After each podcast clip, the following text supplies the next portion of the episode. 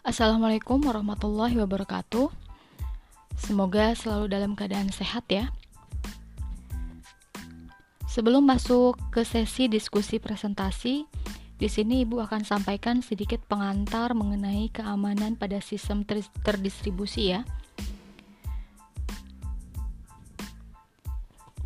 Security atau keamanan pada sistem terdistribusi secara umum adalah serangkaian langkah-langkah untuk menjamin privasi, integritas, dan ketersediaan sumber daya seperti objek, database, server, proses, saluran, dan lain-lain yang melibatkan perlindungan benda dan mengamankan proses dan saluran komunikasi.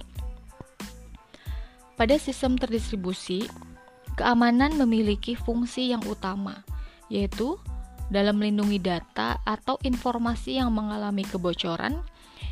Di sini berarti pengambilan data atau informasi secara ilegal, kemudian pengubahan yang berarti pengubahan data atau informasi pada sistem, dan perusakan yang berarti terjadinya gangguan pada sistem operasi.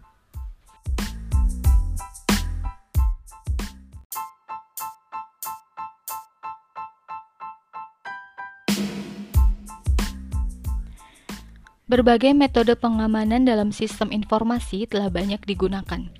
Salah satunya adalah penggunaan password. Tujuannya adalah mengamankan data dari pihak yang tidak seharusnya masuk ke dalam sistem. Berbagai ancaman keamanan dapat mengancam suatu sistem. Serangan atau ancaman tersebut tergantung pada pengaksesan ke saluran komunikasi yang ada atau membuat saluran baru yang disamarkan secara ilegal.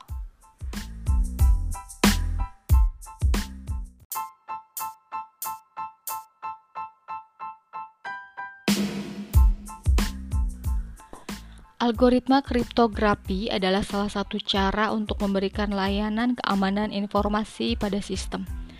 Algoritma kripto kriptografi adalah serangkaian langkah logis untuk menyembunyikan pesan. Algoritma kriptografi ini terdiri dari tiga fungsi dasar ya. Di antaranya yang pertama, enkripsi. Enkripsi ini merupakan pengamanan data yang dikirimkan agar terjaga kerahasiaannya. Pesan asli ini disebut plain text, yang diubah menjadi kode-kode yang tidak dimengerti. Kemudian yang kedua, dekripsi. Dekripsi ini merupakan kebalikan dari enkripsi pesan yang telah dienkripsi dikembalikan ke bentuk asalnya eh, yang disebut dengan dekripsi pesan.